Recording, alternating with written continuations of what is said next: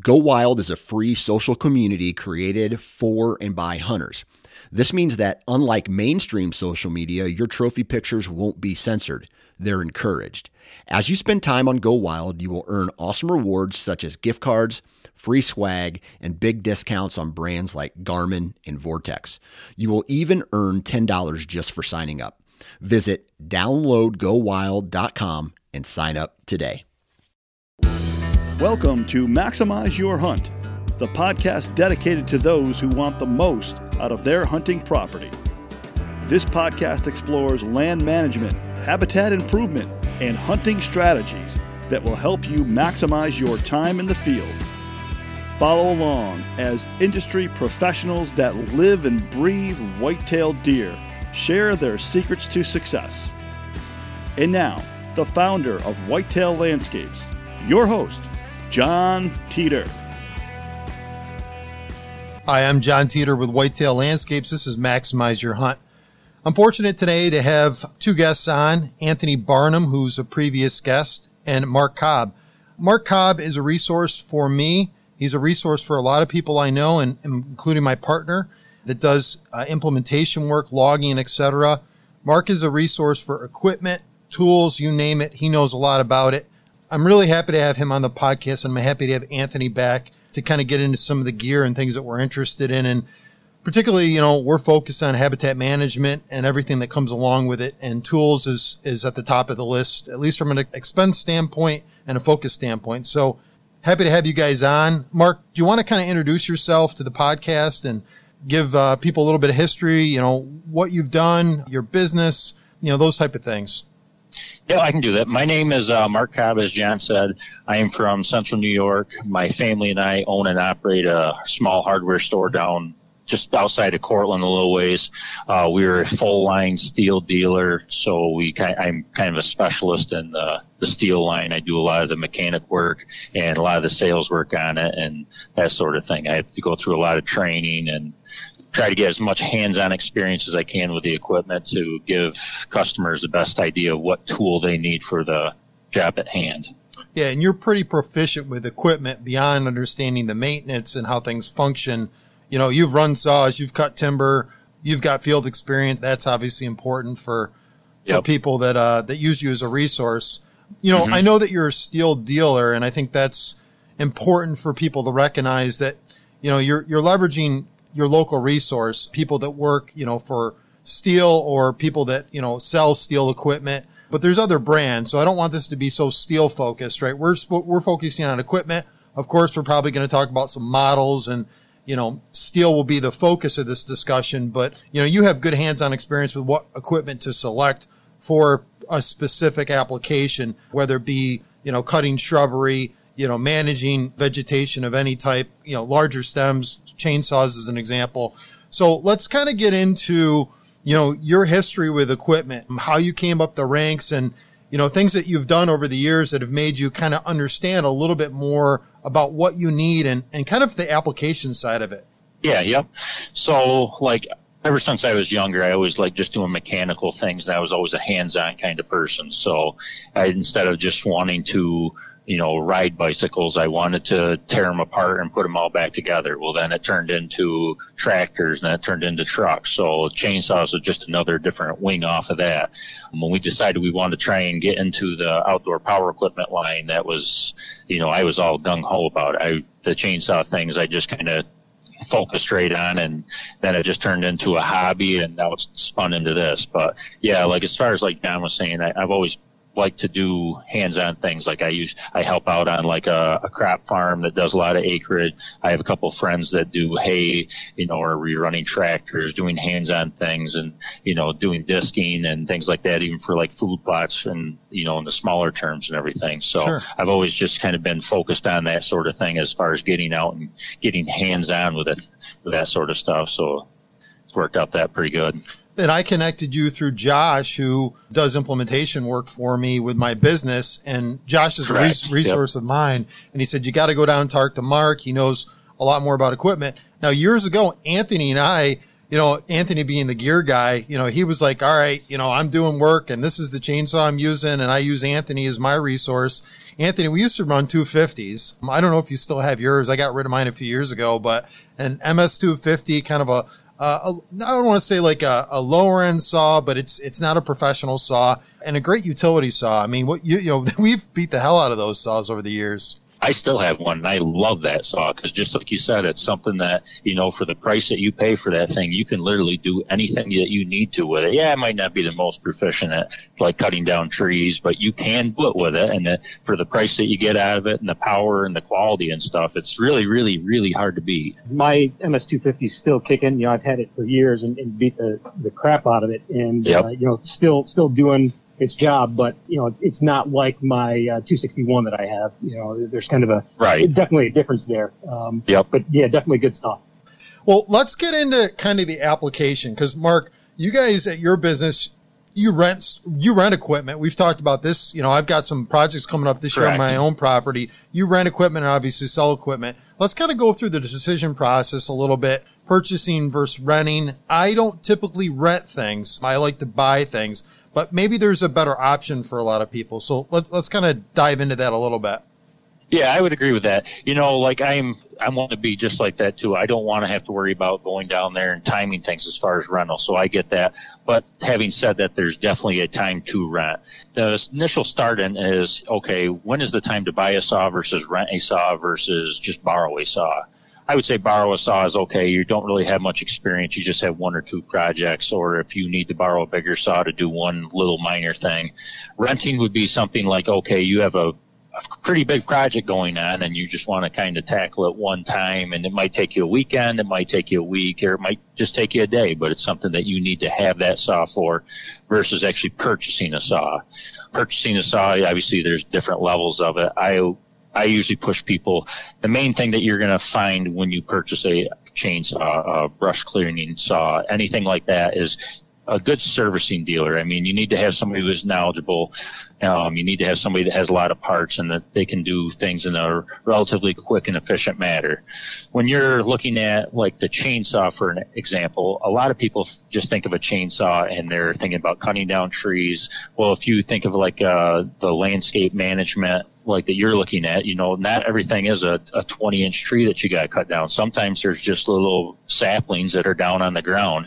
Well, if anybody has ever done it for about 30 minutes to 45 minutes, even with that MS-250, like you were saying, which is a 10-pound saw, you know, when you're bent down to the ground sitting here trying to cut these things off at the bottom, there's right tools for the right projects. And so, like, the other thing that I was talking to John about, that he's going to try this out in the springtime, is what they call a clearing saw. It's in the you can look these up online, but the best way to describe them is, imagine like a string trimmer, but instead of having like a regular string on there that you go out there and do your lawn with, this actually has a regular circular saw blade on there, and they call it a bike handlebar, which is a big loop per se that goes in front of you, and you have a harness, and it's made to literally saw down, like in a circular saw style fashion, trees that are all the way up to 3 inches. And, you know, for something like a clearing aspect, that's a much better idea. So going back to the rental aspect, I mean, if you look at the actual price of, if you want to go out and buy one of these, retail for one of these clearing saws is about $1,400. So trying to tell somebody that wants to go out here and buy a clearing saw for $1,400, you're usually going to get a jaw that's on the floor, and they're going to say, I can't afford that, or it's not ethical, which I would agree with, versus you can go and rent one for, say, $40 or $50, and you are out the door. You can do, like you said, that one project that you have, or even if you have to rent it for a couple weekends, you know, you can get that pretty well whacked out, and it only costs you a fraction of the cost for something that you really aren't going to use a lot. It's just something that's kind of like a maintaining kind of thing. No, that's a good point. I don't know if, you know, Anthony, have you rented any equipment, any of this type of equipment, any field clearing equipment, any chainsaws? Have you ever rented equipment before? No, I've only used equipment that I purchased or borrowed from my dad or others, but mostly, you know, like you, I go out and buy the things that I need, and you know, if I don't have an immediate need for it, I find work for it later on down the line to help justify the cost. The thing is, I guess the way I'm looking at it is, I didn't even know that some of these pieces of equipment could be rented, specifically chainsaws. The other thing you brought up, Mark, that kind of makes me think a little bit more in depthly is, you know, you're a local dealer to me, right? So I'm able to, you know, make a quick commute down to you and you're able to service my equipment. I'm able to use you as a resource. You know, I think that's important for individuals to, you know, maybe connect with somebody like me connecting with you that I trust. I trust your input. You've got great judgment. So maybe it's not as much, you know, what the brand is, if it's Stihl or Husky or whatever the case may be. It's really kind of as much the relationship with kind of the dealership as it is the product itself. And to some degree, I would agree 100% on that. I mean, like, to me,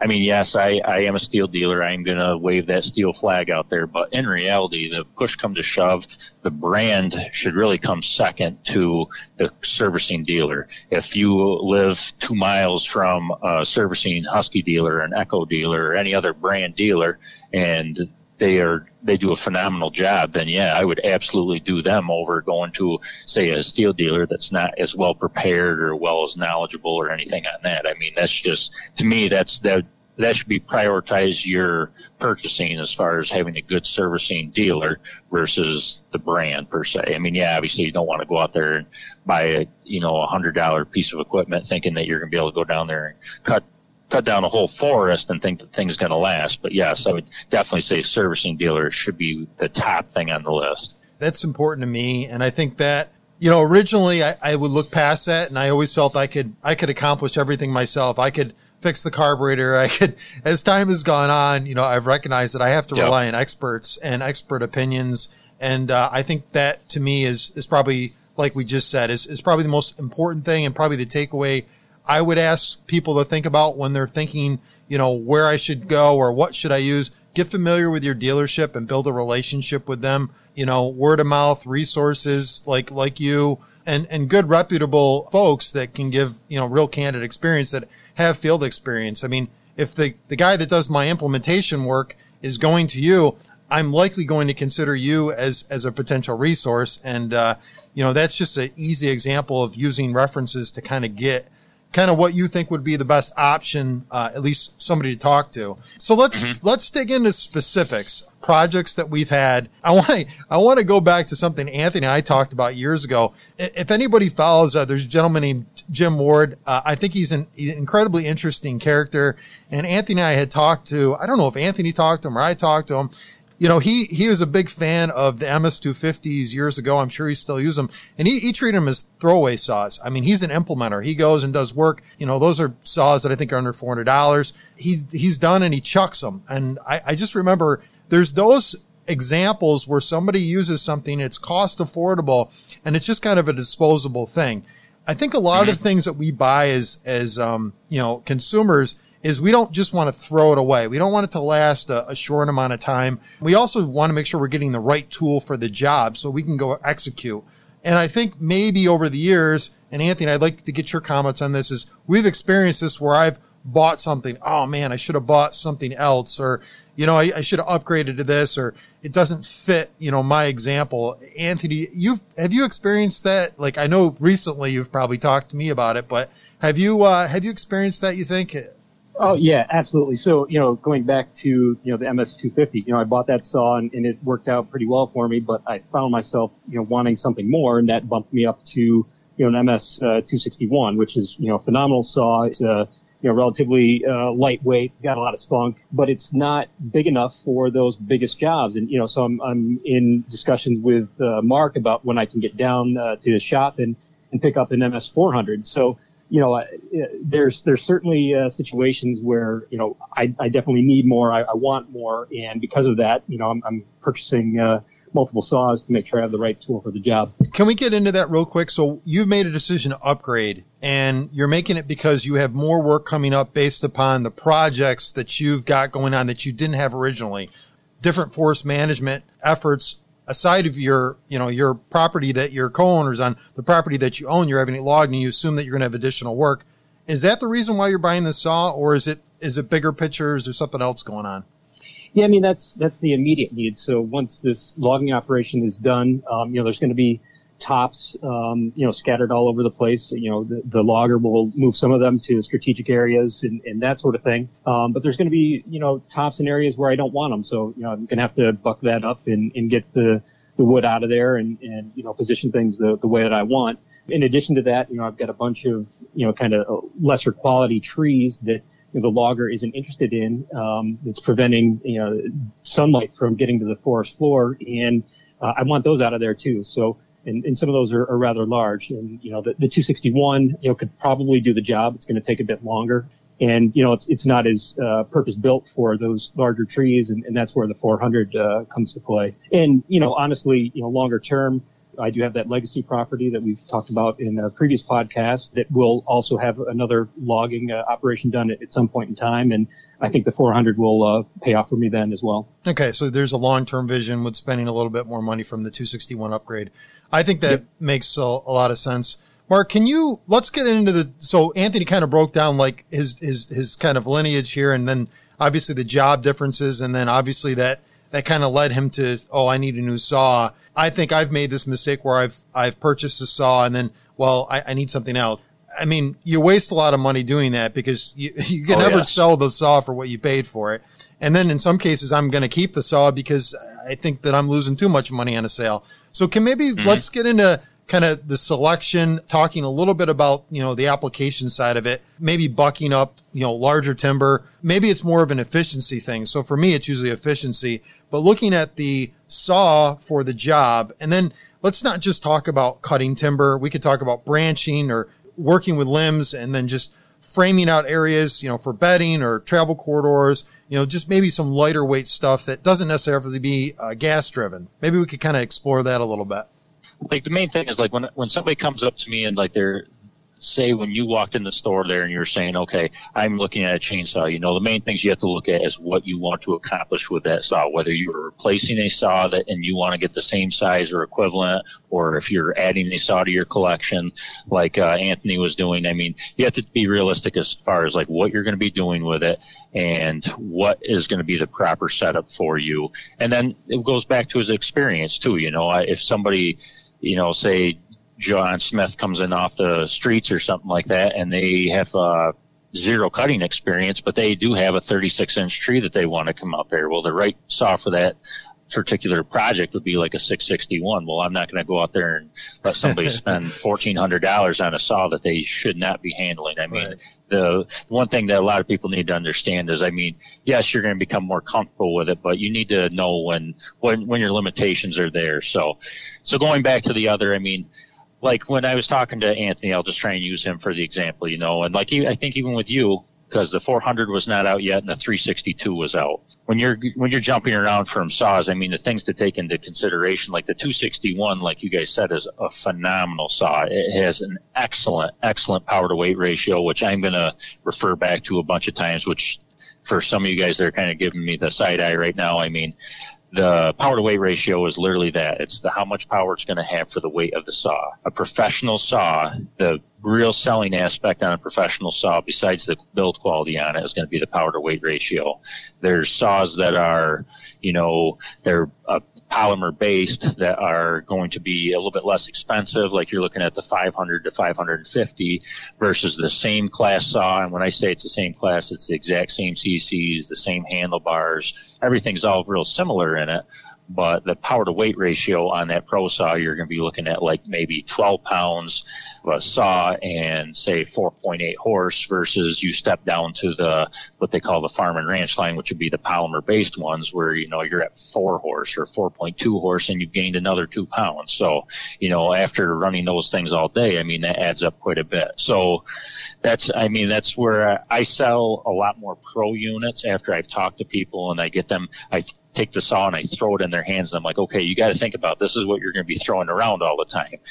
So then going back to that same statement, like a 261 is going to be very limited as far as like you can go with a 16-inch bar up to a 20-inch bar. And then that is the end of the road for you. If you, like Anthony was saying, if I got some bigger wood or something like that, most trees around here, if you talk to any old-time farm boy, they're going to say, you can cut down any tree around here with a 20-inch bar. Yeah. And it's true. If you set your mind to it, you can do it. It's just not very efficiently. Yeah. So, that's when it's time to upgrade to, like, say, a 400 or even a 362 or a 462, That's your bump up in power, but you can also pull the longer bars. You can put the 25-inch bar on there. You have the ability to jump back down to a 20-inch. It's the same saw, but you just have a smaller smaller tool on it per se.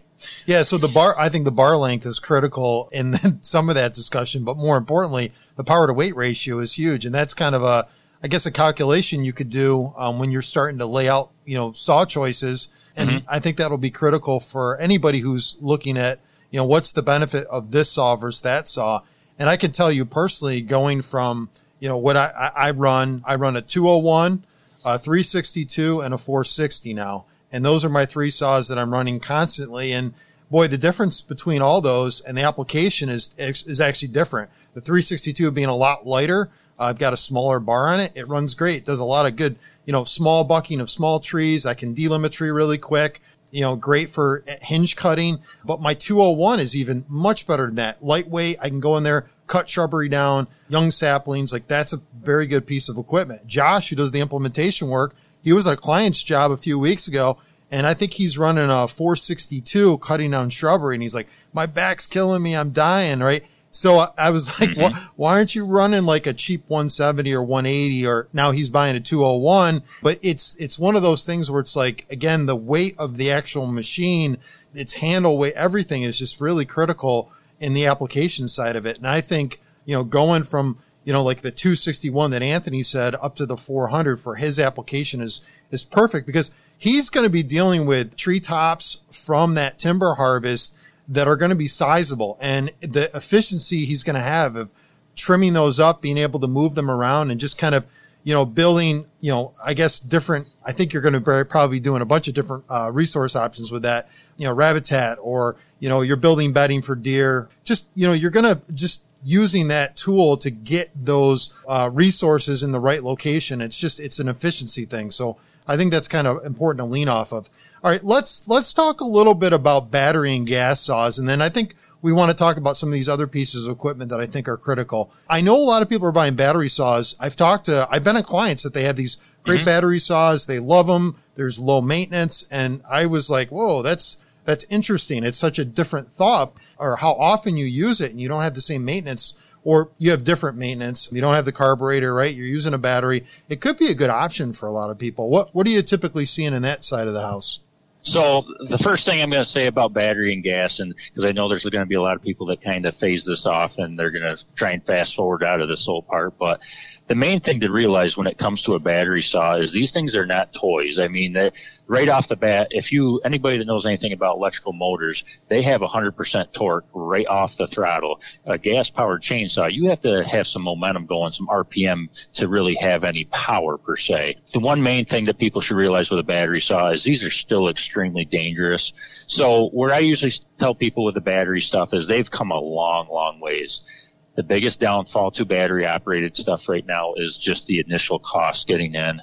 Going back to Stihl, they had the AP line out, which is I will refer to a couple times. The AP, A actually stands for battery in German, and P is for professional. And then they have an AK line, which is their homeowner line. A homeowner saw you can get with a MSA-120 is the one I usually use for an example. It's $300. It's got a 12-inch bar on there, and it's 8.2 pounds with a battery. Runtime, you're going to be looking approximately about 40 minutes. Now, 40 minutes, everybody's like, well, I'm out in the woods for 2-3 hours. Well, if you think about the actual time that trigger is pulled, it's probably not that full 2 hours. More than likely, it's maybe half an hour, 40 minutes or so. You got to take that into consideration. That even goes with like the string trimmers. But as far as the battery chainsaws go, they have really come a long ways. When you jump up to the AP line, that's when they really, really jump up in performance. But unfortunately, they really jump up with cost. That $300 MSA-120 unit that comes with the battery, the charger, and the unit now jumps up to $750 for, like, say, an MSA-220, which is equivalent to basically like just shy of like what a 250 is. Now, having used them, they are an extremely, extremely impressive unit. I actually upgraded, well, I didn't know it was an upgrade at the time, but I sold my gas-powered combi unit, which is the half-shaft string trimmer units there with different attachments on.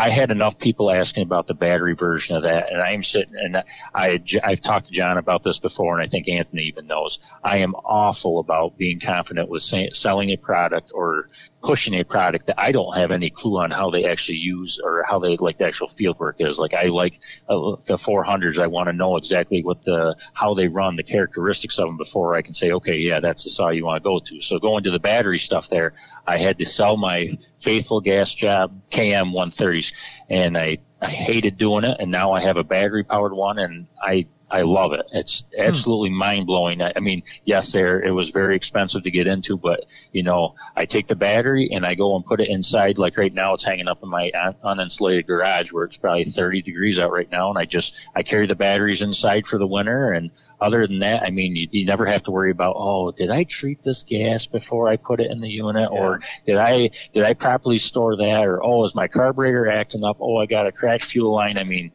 yes, you're still going to – it's a manufacturing process, so you're going to still have issues with it, but it's pretty impressive with the amount of runtime that you can get out of these new battery-powered things and just the low maintenance to them. I mean, obviously you still have some things you got to check. It's even things like the drive shaft and things like that on there, but they're just very impressive units as far as that goes. And I know, like I said, I remember when I was on a client's property last year, and then this year I was on a client's property, and – I think they had one had a Milwaukee, one had a Ryobi, and there's obviously options, right? So it's kind of looking at the price, like you were talking about earlier, and again making sure. But you know they were using those for kind of limbing saws. I think that was kind of the focus, and maybe smaller if something's in the trail, you know, way those type of things, or maybe in this case another good example is there's a lot of saplings coming up an area, and you just want to create a pathway through that.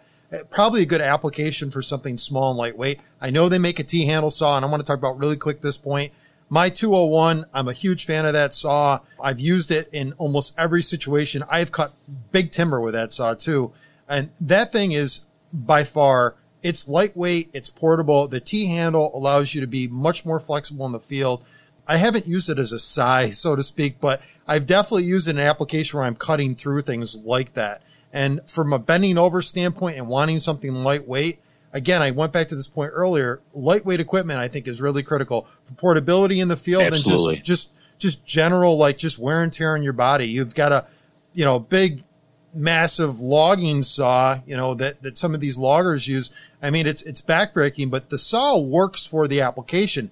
They don't have to do a whole lot of work to cut through that tree. If you watch a logger work, and I've watched Josh do a lot of work, he's cut through the trees and he doesn't put a lot of pressure on the saw. The saw does the job. So I think talking maybe a little bit about that point would be, you know, important just to recognize that if a saw is struggling to get through, you know, a piece of wood, sometimes it's a bunch of different things, but a lot of times it's just generally the power of the saw, the ability of the saw to kind of work through that piece of wood and the efficiency it works through as it goes through. And obviously that comes to, you know, important topic of sharp chains and things of that nature. So Mark, do you want to kind of get into, you know, thinking about, you know, the purpose of the saws and then, you know, from an application side, you know, what do you select, you know, this chain versus that chain, or bar length is important depending on the size of the tree that you're going through. So kind of, could you break that down for me? Yeah, I'll try and break it down as best as I can. I mean, I'll try not to get too carried away. Really, when it comes to chain type, there's basically two different ones you can focus on. There's what they call a full chisel and a semi-chisel. A semi-chisel is going to be, if you're looking at the profile from the back, the cutting edge is going to be kind of a little bit more rounded profile, and then the full chisel is going to be square ground.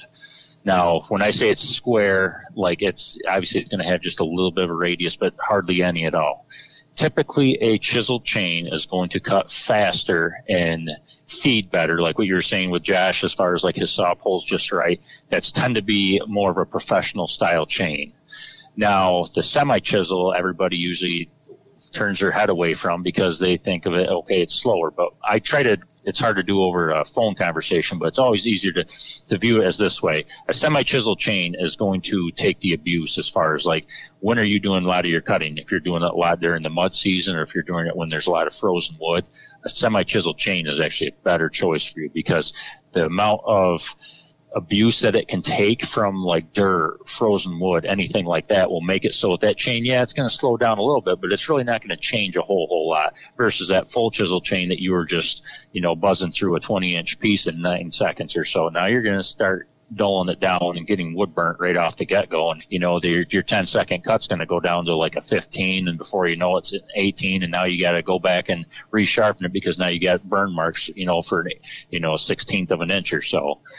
And then as far as like the bar size goes, there it's kind of six one way, half a dozen the other. I mean, in reality, and this goes to not even just the bar size, but even chain, I mean, the lighter the saw, the smaller the unit, the more control you're going to have over it. I mean, if you think about, like, if you're trying to carry around a bowling ball as fast as you can, you know, it's kind of waving back and forth. You carry a volleyball or something like that, you got pretty good control of it. Same size, but just a lot lighter. So going back to, like, with the bar size on that, I've been pushing a lot for these light bars. You know, you're going to have the added length that, like, say I'm a 6'4" guy. I don't like bending over, like you were saying, do that all day long. It adds up fast. So if I know I got to do a lot of limbing on my 462, which is my go-to saw, I have a 25-inch bar on there that's a light bar. Bars are more expensive. Am I cutting through 25-inch wood all the time? No, not really, but it's nice because if I have to do a lot of that limbing, like with the trees on the ground, you know, you don't have to bend over as far. So it's, you got to take that into consideration. And going in the opposite hand, I had a customer that came in, went to a dealer and went and bought a 461 and had a 25-inch regular bar put on there. And I started talking to him like, well, why did you have this? I brought it in. The chain was sagging like 2-3 inches off of it. And apparently he kept on throwing the chain off the bar. Well, this dealer sold this person this saw because they said that they had a bunch of trees that they were trying to take down. And no joke, there were a bunch of saplings that were like 2-3 inches big. Oh. And he was hoping that he wasn't going to have to reach for it. So he had this chainsaw on its side all day long, holding it wide open down low. And it just, that big long bar on there was not appropriate for the action, you know. I've been there. So, I've been there, man. Oh, yeah. Yep. Oh, that's interesting. You just threw a bunch at me and understanding chains and you said the application and I'm cutting a lot of timber in the wintertime, at least on my property. I'm not doing client work as much anymore, but you know, cold versus, you know, the wood is, there's a density of wood and you're dealing with the water in the wood. You know, I didn't even think of it like that, of chain selection in those particular situations. Do you know? Huge. It's interesting. I mean, I didn't even think about that till now. Yep. When you're cutting, I guess in those situations, and I'm not sure if folks are doing this, changing or having different chain options based upon, you know, the type of wood that you're dealing with, not just species. And I think probably species dependent. So if you're cutting softwoods, maybe there's different types versus, you know, I guess hardwoods that are, they're frozen. Is there some differences there to consider? So I don't have much experience cutting softwood, but I've actually talked to a lot of people, like from all over the country. I have chainsaw buddies all over the place, down in Tennessee, Georgia. And believe it or not, down in, like, from my understanding, down, like, when you get, like, into Virginia and so on and so forth, they really don't care for that chisel chain. They pretty much all want semi-chisel chain, which I can't quite grasp that, all the same idea, but they say a lot of the softwoods, they actually like that semi-chisel chain for better. And I don't know whether somebody said because the way that the wood fibers are, the semi-chisel just works better for them. And going back to even like with, you know, like you're saying, you know, if you got, especially for somebody who's not going to be going through a lot of chains, I mean, yeah, you probably go through a few of them, but, you know, you don't want to have, okay, hanging up on this pike, here's my semi-chisel chains for my frozen and dirty wood, and then here's my, you know, it's just one more thing to carry out there, and let's be honest, I forget a lot of things when I'm going out to the woods. I don't need one more thing to forget. So what you can do, and this, I don't know if I've ever even told you this, John, but like even, like if you know that you had a real cold spell like we just had here, and you have a bunch of frozen wood that you have to cut, even like if you're looking at the top of the cutter, if they call that your top plate angle, if you cut that back so it's not nearly steep, like I'm talking maybe 5 degrees off of where you were, so you take it from like a 30 to like a 25-degree angle, you know, or excuse me, 35, so where it's a little bit flatter, that even will make it so it lasts a lot longer in that same frozen wood. Well, let me just dig into one little thing. You talked about the fiber or the output of the saw. When you're cutting, and I've recognized this because I've cut softwoods and hardwoods, and depending on what type of chain that I'm using, when you're starting to see more fibrous material rather than chunks, what's that usually an indication of? Obviously chain sharpness, application situation there where are you using the right chain? Have you had, I mean, can you give some dialogue to that? Because I think that's sometimes where people get, you know, well, I'm burning out a chain or my bar's getting really hot. It's a function of a lot of things of just how the chain is cutting through that wood and making sure you have the right chain or the right sharpness of that chain in that application. Can you explain that a little bit? Yeah, I mean, a lot of people already know this, but like you can tell a lot about a chain and the wood that you're cutting just by looking at shavings underneath of like that's coming out of that saw. If you have big old chunks and you're more than likely you got it a little bit aggressive. You kind of want to have things about as big around as like a pencil eraser, and you know maybe I'm talking a millimeter thick at very, very most. I mean, you want to have them just kind of nice little flakes that are coming off. When you're looking at something, and say if it's a real, real soft piece of wood, if you get to real, real soft, like a box alder is a good example. That is extremely, extremely soft. It's a wasted piece of like lawn garbage wood is the best way to describe it. That is actually something that you want to have nice sharp chain for, because that, and you would want to have that chisel chain for it. It's very, it can go either way, but like for when it, like that application to me, you want to have that sharp chain because that needs to cut the fibers. If you had that semi chisel or if you've gotten that full chisel chain, that's, you know, it's kind of, I probably should sharpen that, but we can cut down this one tree. You're going to start ripping that fibers, and ripping the fibers always turns into, you know, more labor on the saw. It's, you know, it's going to sound really small aspect, but I mean, you're kind of weakening the tree itself as far as like every single little bit that you're breaking of those fibers. I mean, that tree's become more and more weak, less and less stable, and it just becomes more of a bad situation. And that just more or less goes into like, you know, not necessarily cutting the tree down, but like the limbing aspect, you know, it's going to be a lot more stringy per se. And I think that's important for people that are doing a hinge cutting. And I've seen that prime example right there where you're running too heavy or too hard through something like you're talking box elder or other species. And again, you see more tearing and then less stability in that hinge. So there's time and place for a lot of this stuff that I've kind of recognized. So let's kind of get off that topic a little bit. We've talked about a bunch of different things. We talked about going from like the base, you know, and forget the brand for a second, you know, what they categorize as homeowner saws, you know, upgrading more toward a professional saw for the application. But again, I want to say to everyone, I don't think there's anything wrong buying a homeowner saw, depending on the volume of usage. And I know that they kind of quote, you know, the volume of usage. I mean, if you're cutting cords and cords of you know, firewood, or you're bucking massive trees, or you're actually doing, you know, logging operations, you're likely to be on the professional side. But the limited use that a lot of folks have, there's nothing wrong with a homeowner saw. You may not get the longevity out of it, but in those cases, I mean, you know, we talked about the nuances of kind of the power to weight ratio, but it's not such a big sidestep looking at some of these other saws that Stihl offers as an example. I said I wasn't going to bring up brands, but, you know, I looked at a bunch of different, you know, models that they have that are, you know, the Farm Boss model that's got, you know, this torque and that. I mean, there's some good options for homeowners that don't want to spend $600, $700, $1,500 on a saw. So, oh, yeah. I mean, like when it comes to the homeowner, like the big, like I was saying earlier too, is, you know, your power to weight ratio is so much better on the professional. But like you said, you know, it's for going back to like even say in Anthony's aspect, you know, he had that 261, which is a real light peppy saw and everything like that. But if you have one, you know, one of them things where, yeah, you're going to need to cut some bigger wood, but you're not going to have to use it a whole lot. It's just kind of more like an insurance policy.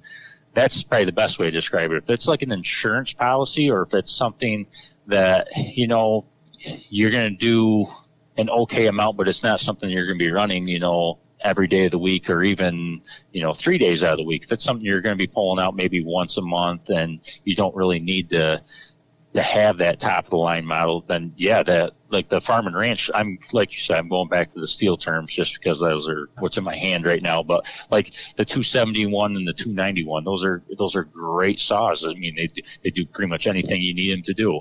When Anthony was looking for a bigger saw that could run a little bit longer bar, they have a 311 and a 391.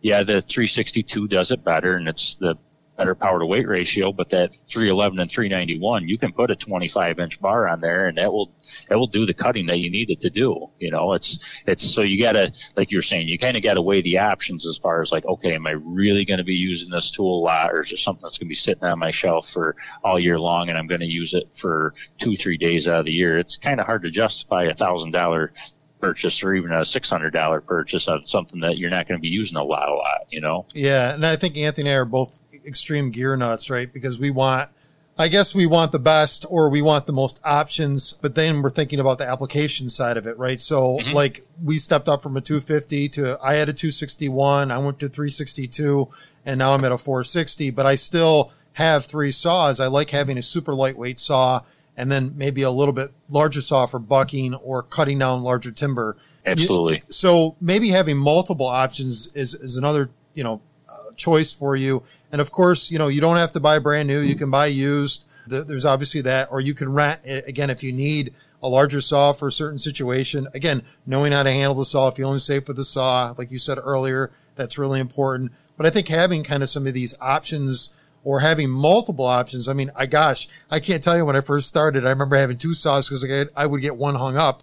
I'm a little more experienced now, but I mean, those things do happen. It's nice to have two saws on you in case you need, both saws for a particular tree that you're working on. You're alone in the woods and you get a saw hung up, and that happens many times to people. Talk to a lot of people all day long and don't feel like they're alone. It's, in my eyes, it's kind of foolish to go out in the woods with one saw. Yeah, if you're going out to go to cut down a Christmas tree, or you got to go do one or two little trees, yeah, you can probably get away with one. But if you got to spend anything more than half an hour in the woods, it's a pretty good insurance policy to have two different saws. And like you said, and even if you're very confident with that one saw, and it's that 1 second or that one screw up that all of a sudden, oh, now I pinched that. So to me, I push a lot of people towards this. I make a lot of enemies of wives and things like that, because I end up telling people that, yeah, you're going to want to get another saw too. So they just got done talking them in there. By the way, we sell flowers too, for you get in trouble on that. yeah, exactly. All right. So another good concept of having multiple units. And I really want to go back real quick. You talked about a clearing saw, brush cutting saw, those options mm-hmm. earlier.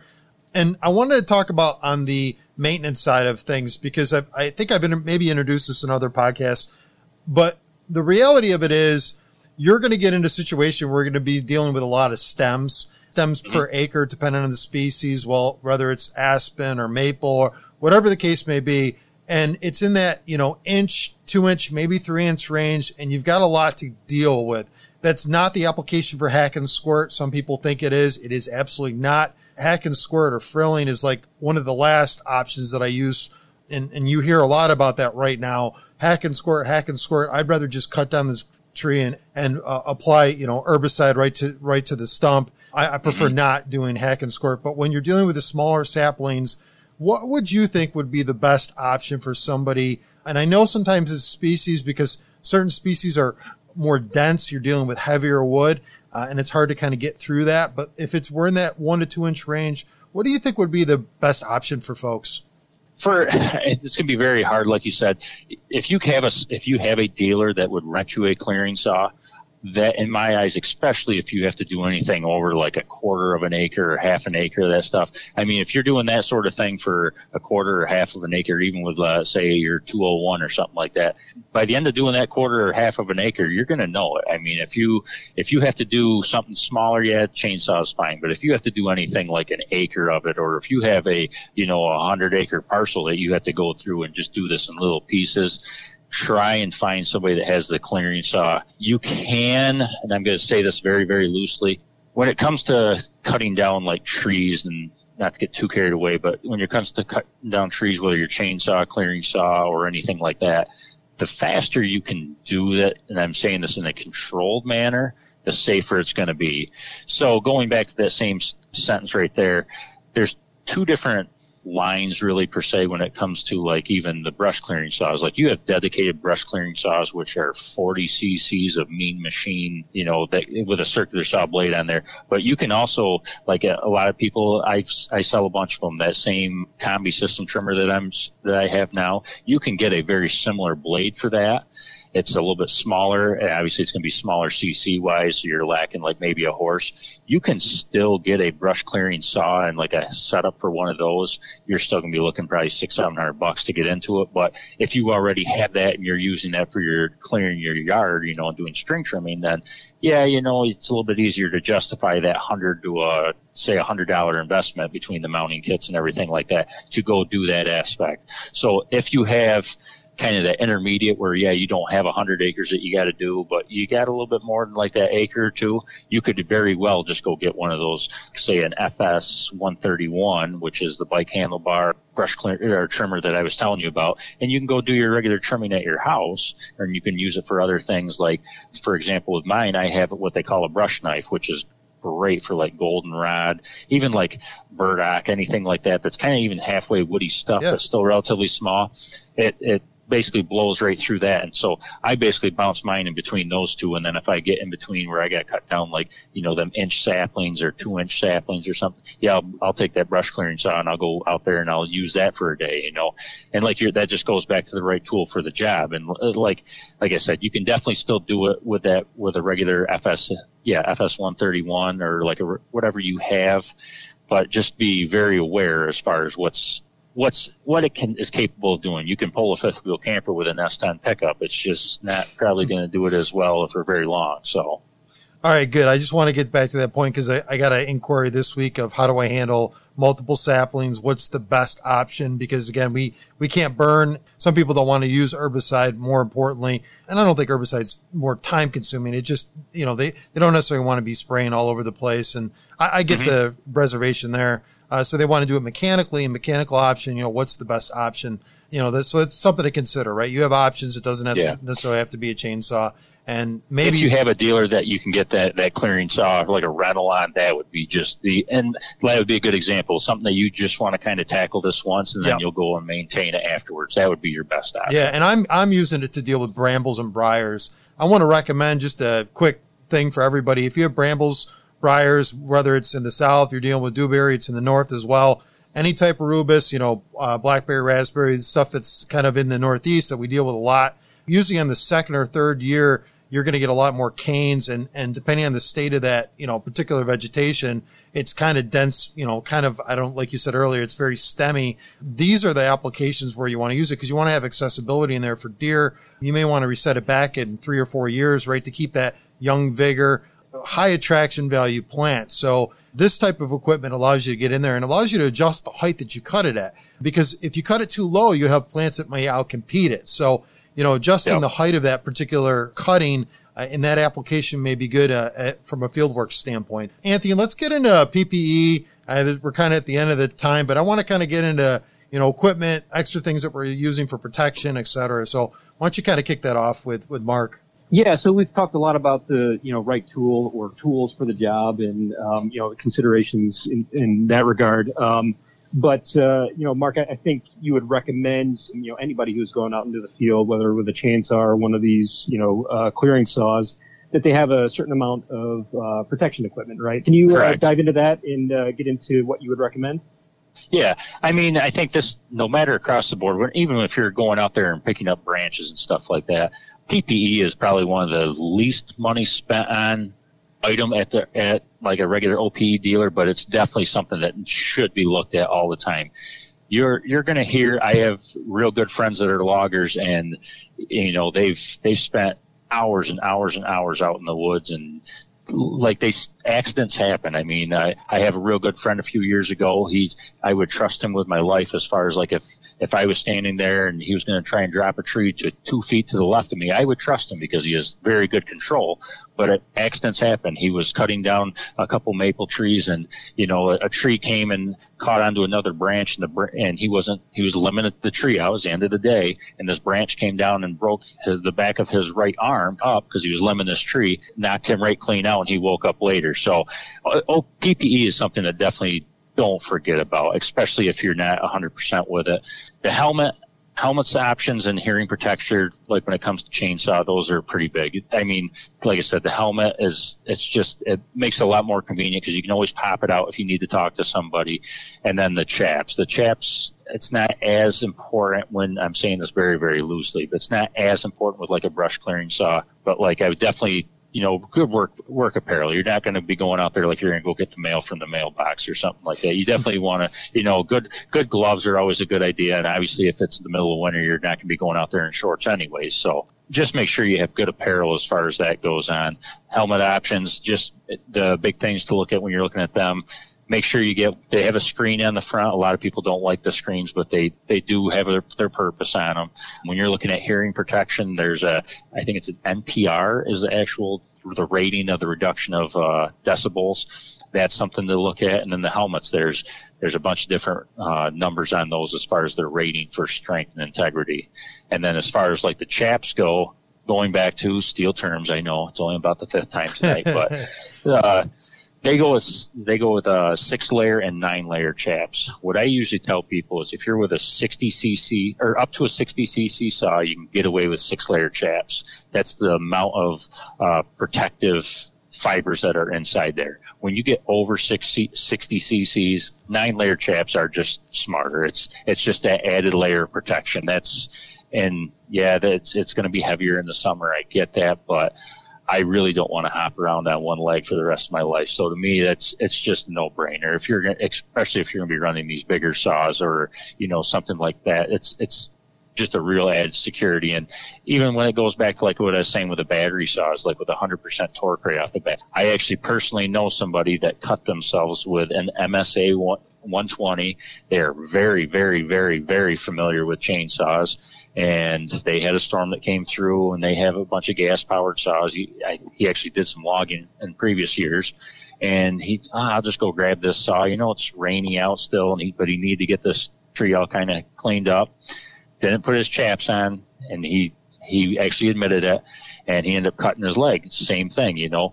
Those are actually more dangerous than regular saws. You know, if you think about it, that 100% torque, if you put that up against your leg, it's not like it's going to hesitate at all. It's going to rip that thing right up. You don't have to worry about, the saw isn't running. If you trip and you bump the throttle on that thing with a saw that's not running, quote unquote, because it's battery, you know, that's a definite threat, you know? Yeah.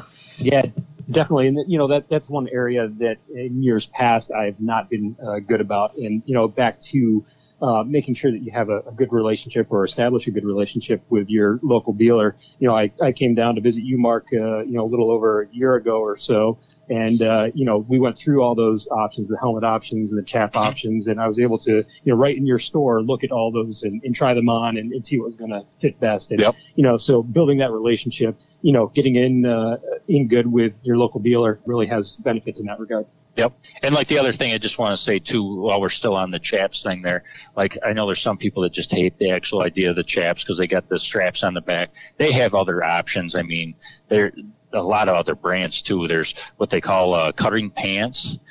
I actually have a pair of the winter pants through Stihl. They're really nice because they're insulated on the back. They got, I call it a butt flap thing there that goes halfway up your back. So when you're hunched over, you don't have to worry about your back sticking out of your shirt, getting all cold and everything like that. It's still got the protective Kevlar all there in the front, so you don't have to worry about cutting through your leg or anything. Any of, whether you're talking about winter pants, summer pants, chaps, the one thing that a lot of people think I'm joking about, and I remember telling both you guys actually when I was in there talking about chaps, when you buy those chaps new, and I don't care whether they're Stihl, Le Bonneville, Husqvarna, it does not matter. You need to take those home and wash them before you use them. When they pack them, the fibers on them are made to be compressed so they can package them in a nice, efficient manner. Well, it doesn't do any good. Like a 9-layer chap that is compressed and not loosened up is less effective than a 6-layer that's all been rustled up. Okay. So just because you have that 9-layer, they need to be washed to loosen up those fibers so they can be effective.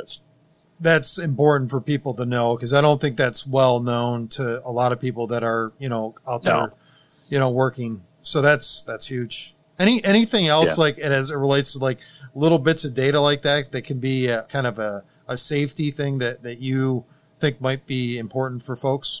The main thing is just I'm coming from a person who's very, very hands-on. I want to know a lot of things, and I understand there's a lot of people that want to sit around and do a lot of like the looking online, the YouTubing, things like that. I know I think Husqvarna has a little bit better version of it, but Stihl and Husqvarna both have a lot of videos and how-tos and stuff like that.